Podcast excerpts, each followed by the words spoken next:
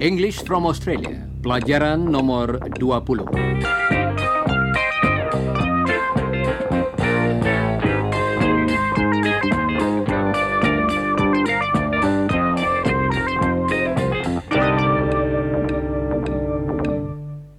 Hi, Ewan. How are you going?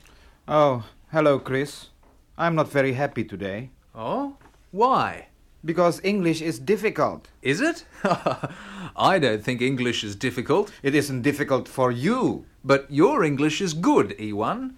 What do you mean, English is difficult? Well, it's difficult for me to remember. Well, let me help you. And Don and Jane, come and help Ewan with his English. Okay, I'm here. I want to help Ewan. And I'm here too. Halo saudara pendengar, hari ini saya agak terlambat. Dan ketika saya datang, Iwan dan Chris sedang berbicara tentang bahasa Inggris Iwan. Iwan baik bahasa Inggrisnya, tetapi masih ada beberapa hal kecil yang membingungkannya. Chris, Don, dan Jane telah menawarkan diri untuk membantunya. Jadi hari ini, mari kita tinjau kembali beberapa pokok yang telah kita pelajari dalam ke-19 pelajaran yang lalu. Iwan akan memberitahu apa yang dianggapnya sukar, dan kalau perlu, kita dapat menerangkannya kembali kepada Iwan. Dan kita juga dapat mengerjakan beberapa latihan untuk membantu Iwan dan membantu saudara juga. Well, Ewan, we're here and we want to help you. Thanks a lot, Chris, and Jane, and Don. Well, am, is, and are are difficult.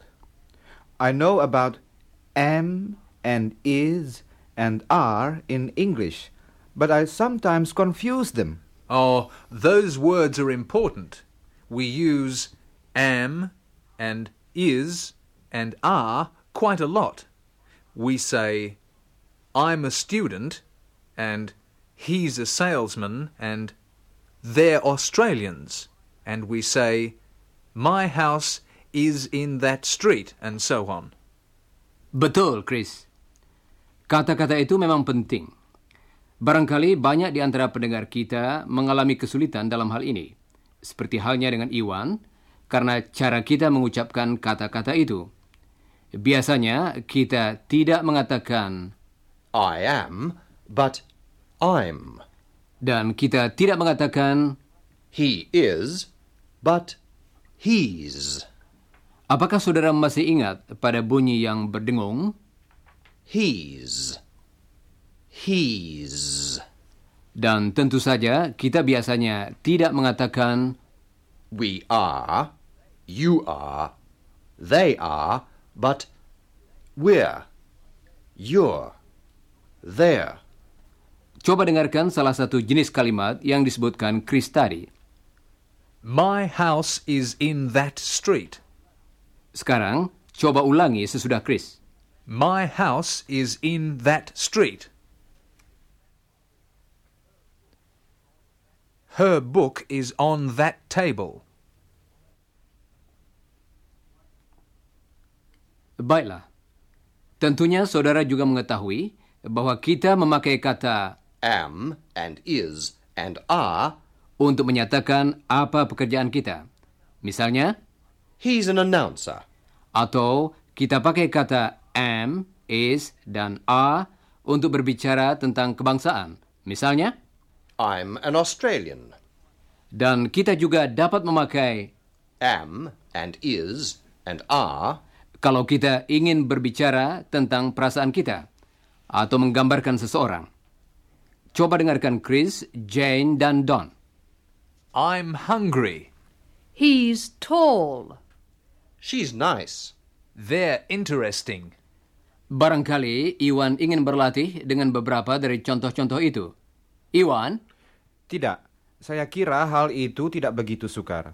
Saya kira yang sukar mengenai kata-kata am dan is dan are ialah bagaimana caranya supaya kita selalu ingat mengucapkannya. Tetapi saya ingin berlatih dengan pemakaian lain dari kata-kata itu. What's Iwan talking about, Rudy? Iwan wants some practice. I know he wants some practice. Hang on. Pardon me, Don. Iwan wants some practice. Yes, but but where's Helen? Helen? She's working, of course. Nah, itu. That's it. What do you mean? I want to practice Helen's working and Jane's singing and so on. Ah, sekarang kami tahu. Iwan ingin berlatih dengan pemakaian yang lain dari kata-kata Am and is and are. Saudara ingat bukan? Kata-kata itu kita pakai dengan kata-kata lain yang berakhir dengan ing Ing. dalam menyebut apa yang sedang dilakukan seseorang dalam percakapan yang sedang berlangsung. I'm talking. I'm helping Iwan. I'm interrupting. Apakah itu yang saudara inginkan, Iwan? Yes, it is. Dan apakah kita juga dapat berlatih membuat pertanyaan dan memberikan bermacam-macam jawaban? Tentu saja dapat. Saudara pendengar, mari kita berlatih bertanya jawab, karena hal ini akan membantu Iwan dan akan membantu saudara juga. Jane akan bertanya, dan saudara hendaknya mengulangi pertanyaannya. Kemudian, Iwan akan menjawab dengan jawaban yang panjang dan pendek. Dan saudara hendaknya mengulangi kedua jawaban itu juga. Siap? Is Helen working at the moment? Yes, she's working. Yes, she is. Are we practicing? Yes, we're practicing. Yes, we are. Am I eating? No, you aren't eating. No, you aren't. Iwan belajar dengan cukup rajin, bukan? Saya kira sudah sepantasnya kalau dia beristirahat sebentar.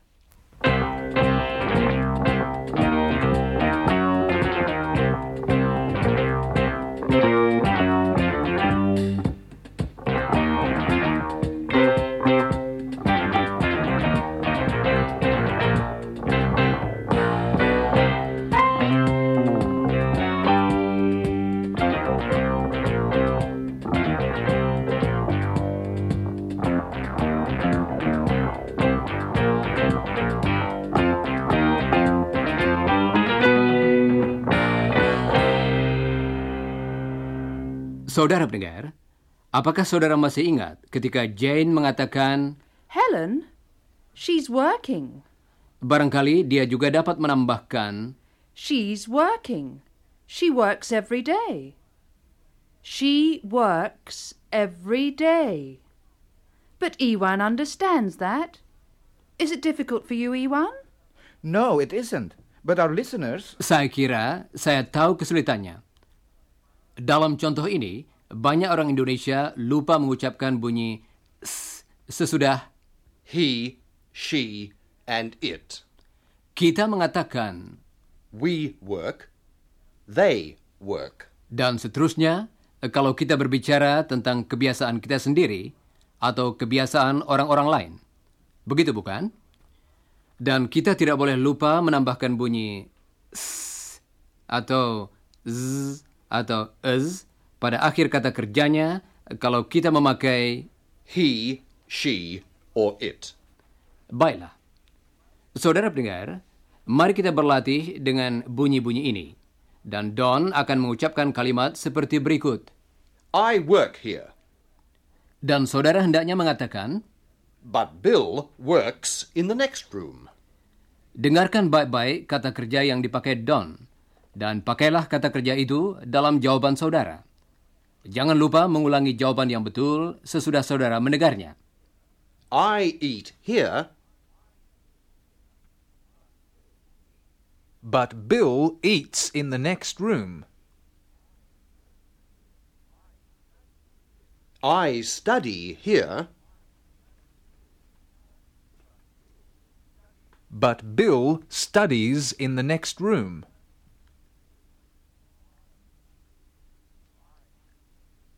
I sing here.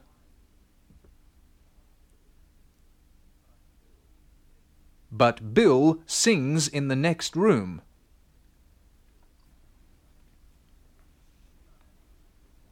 Terima kasih, Chris dan Don.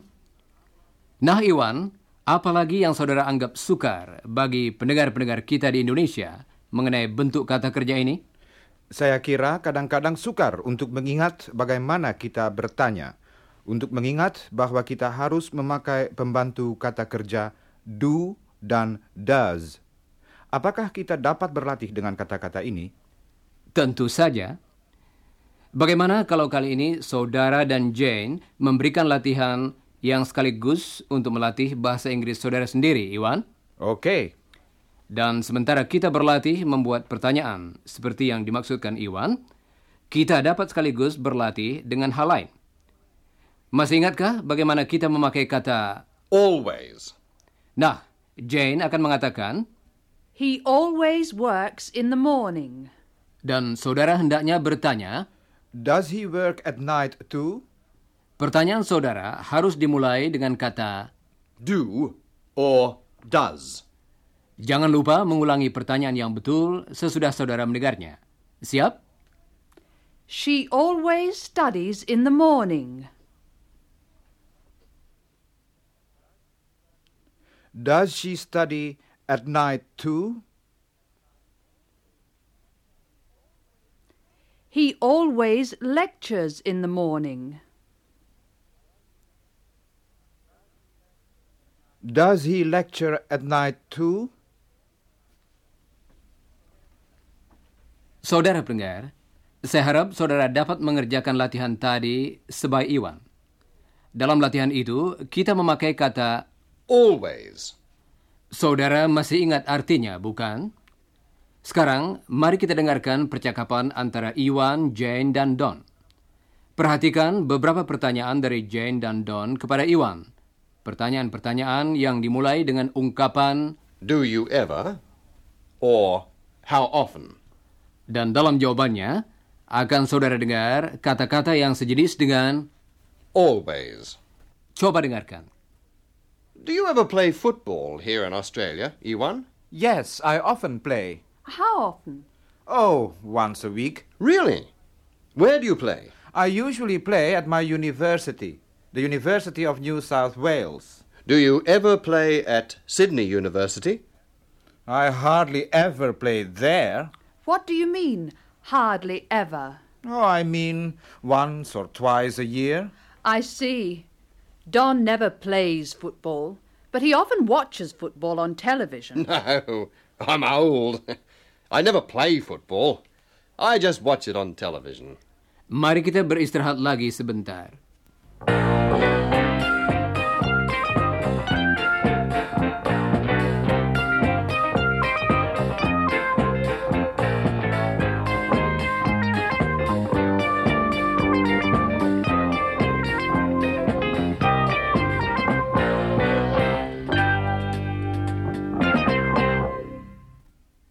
Nah, Iwan, sudah cukup banyak latihan yang kita berikan mengenai segi-segi bahasa Inggris yang sukar bagi pendengar di Indonesia. Apalagi yang saudara inginkan untuk ditinjau kembali, Iwan? Kesulitan-kesulitan apa lagi yang dihadapi oleh pendengar kita dalam mempelajari bahasa Inggris?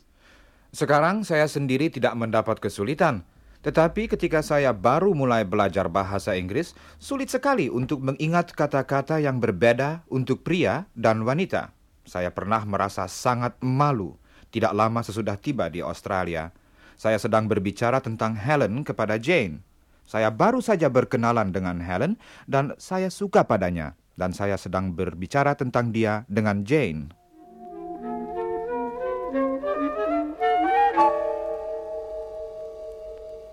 I think Helen's nice. Do you? I think she's nice too. She is my sister. He's very pretty. He's very pretty. Helen? Yes, he's very pretty and he's nice. I like him. But Helen isn't a man, you know, Ewan. Oh, oh, I know that. I mean, she's pretty and she's nice, and I like her. Oh, I am sorry. That's all right. Don't worry, Iwan.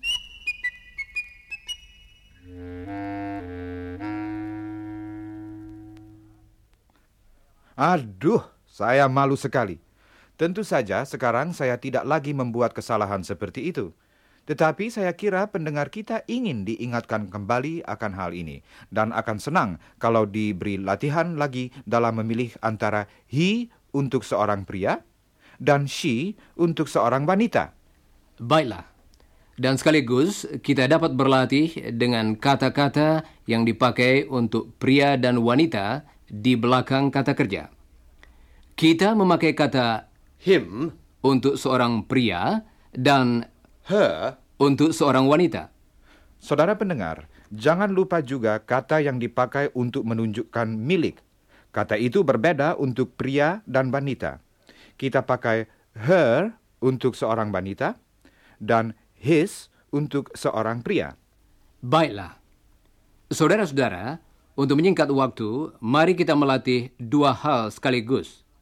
Kita dapat berlatih memakai she, her, or he, him. coba dengarkan.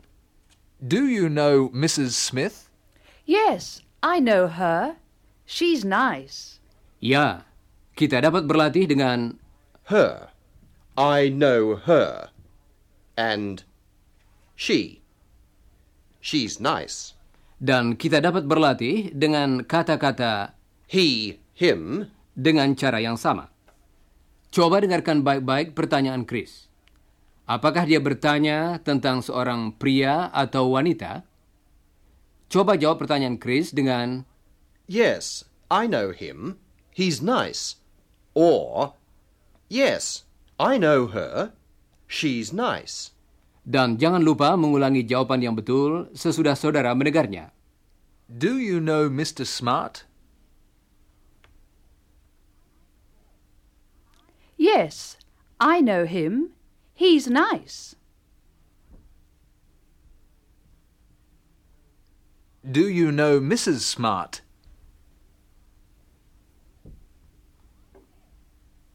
Yes, I know her. She's nice. Sekarang, mari kita beristirahat lagi sebentar.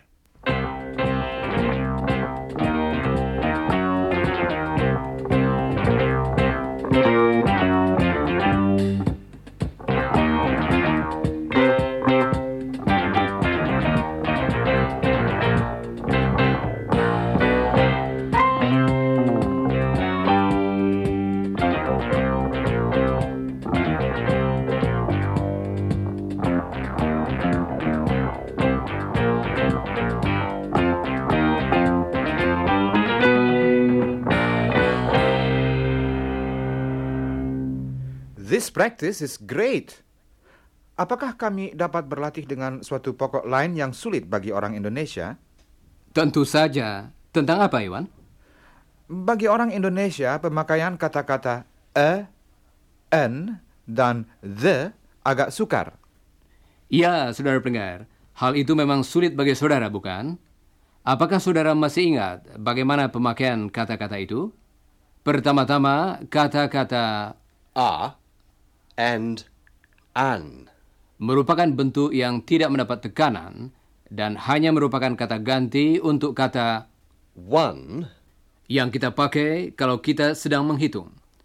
Dan kita pakai kata a, or an, kalau kita tidak menghitung. Seperti halnya suatu atau seorang dalam bahasa Indonesia. Tetapi dalam bahasa Inggris, kata itu harus dipakai. Dan kita mengatakan a student, but an announcer. kita harus memakai kata An, kalau kata berikutnya dimulai dengan huruf hidup. Saya kira hal itu tidak begitu sukar. Pemakaian kata-kata a, an, dan the itulah yang mungkin sukar bagi pendengar di Indonesia yang sedang belajar bahasa Inggris. Apakah saudara dapat menerangkan hal itu lagi? Tentu saja, mari kita dengarkan beberapa contoh dari Chris. He's the Prime Minister of Australia. Di Australia, hanya ada seorang Perdana Menteri. Dan di Indonesia hanya ada seorang presiden. Jadi, The Indonesian president. dan hanya ada satu Universitas New South Wales. The University of New South Wales. Dan rumah Jane hanya mempunyai satu dapur. The kitchen. Jadi, kita pakai kata The kalau hanya ada satu di dunia ini, atau hanya ada satu dalam keadaan yang kita bicarakan. Dan kita pakai kata the untuk sesuatu yang sudah disebutkan sebelumnya atau sudah diketahui. Coba dengarkan. I've got a red book and a blue book. I want the blue book. Saudara pendengar, perhatikan bahwa Chris mengatakan A blue book tetapi Jane mengatakan The blue book. karena Blue book. sudah disebutkan sebelumnya. Mari kita berlatih memakai kata the Chris akan mengatakan I've got a blue pencil and a black pencil. dan saudara hendaknya mengatakan I want the black pencil. Sudah siap? Dalam latihan ini, kita mengatakan I want dan diikuti oleh apa yang paling akhir diucapkan Chris. Coba dengarkan Chris. I've got a black pen and a blue pen. Apakah tadi saudara mengatakan I want the blue pen. bagus? Sekarang mari kita teruskan latihan ini. I've got a white cup and a yellow cup. I've got a white envelope and a blue envelope. Baiklah. Saudara pendengar, sebelum kita mendengarkan percakapan, mari kita berlatih dengan satu hal lagi yang terakhir, yaitu kata Some and any Dan satu hal lagi, Rudy. hal apa, Iwan?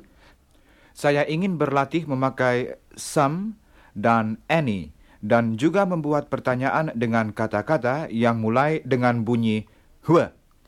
Oke, saudara pendengar, kita memakai kata some kalau kita berbicara tentang suatu jumlah yang tidak tertentu. there are some books on the table. How many? I don't know. About three or four. Dan kita pakai kata Any, dan bukan some, dalam pertanyaan dan dalam jawaban yang menyangkal. Are there any tomatoes in the refrigerator? no, there aren't any. Are there any apples in that box? No, there aren't any. Are there any people in the next room? Oh, yes. There are some people in the next room. Nah, sekarang saudara dapat berlatih dengan Jane. Jane sedang memberitahu Don makanan apa yang ada. Tetapi Don hanya ingin tahu satu hal. Coba dengarkan. There are some apples in the box. Are there any oranges? Jane akan memberikan kalimat-kalimat lain dengan kata Some. tetapi setiap kali saudara harus berperanan sebagai Don dan bertanya tentang jeruk dengan memakai kata Any. siap saudara-saudara? There are some tomatoes in the refrigerator. Apakah tadi saudara mengatakan Are there any oranges? bagus? Sekarang coba teruskan latihan ini. There are some bananas on the shelf. There are some mangoes on the table.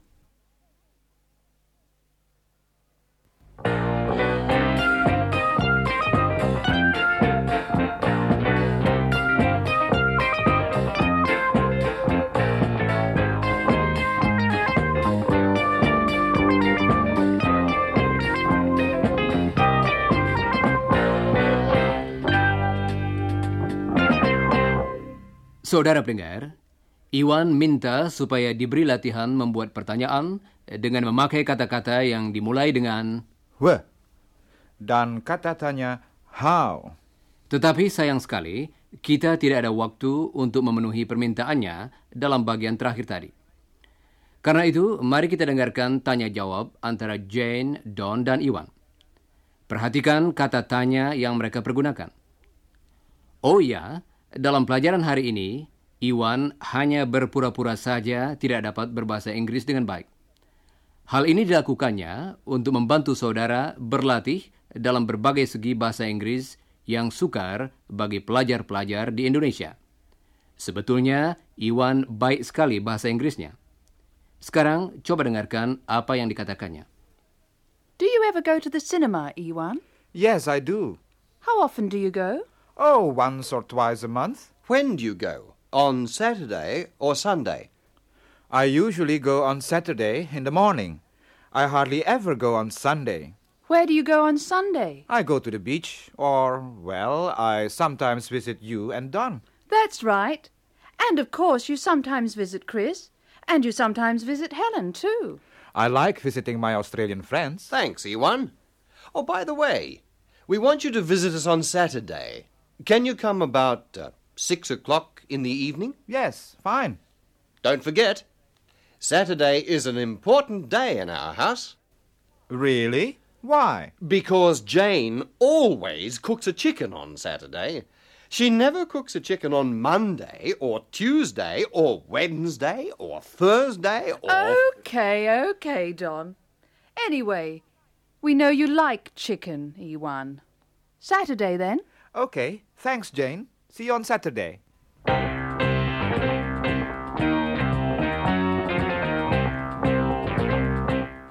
Saudara pendengar, sekian saja pelajaran kita untuk hari ini. Kami harap saudara senang berlatih bersama-sama dengan Iwan tadi. Pelajaran dalam buku saudara agak berbeda untuk minggu ini.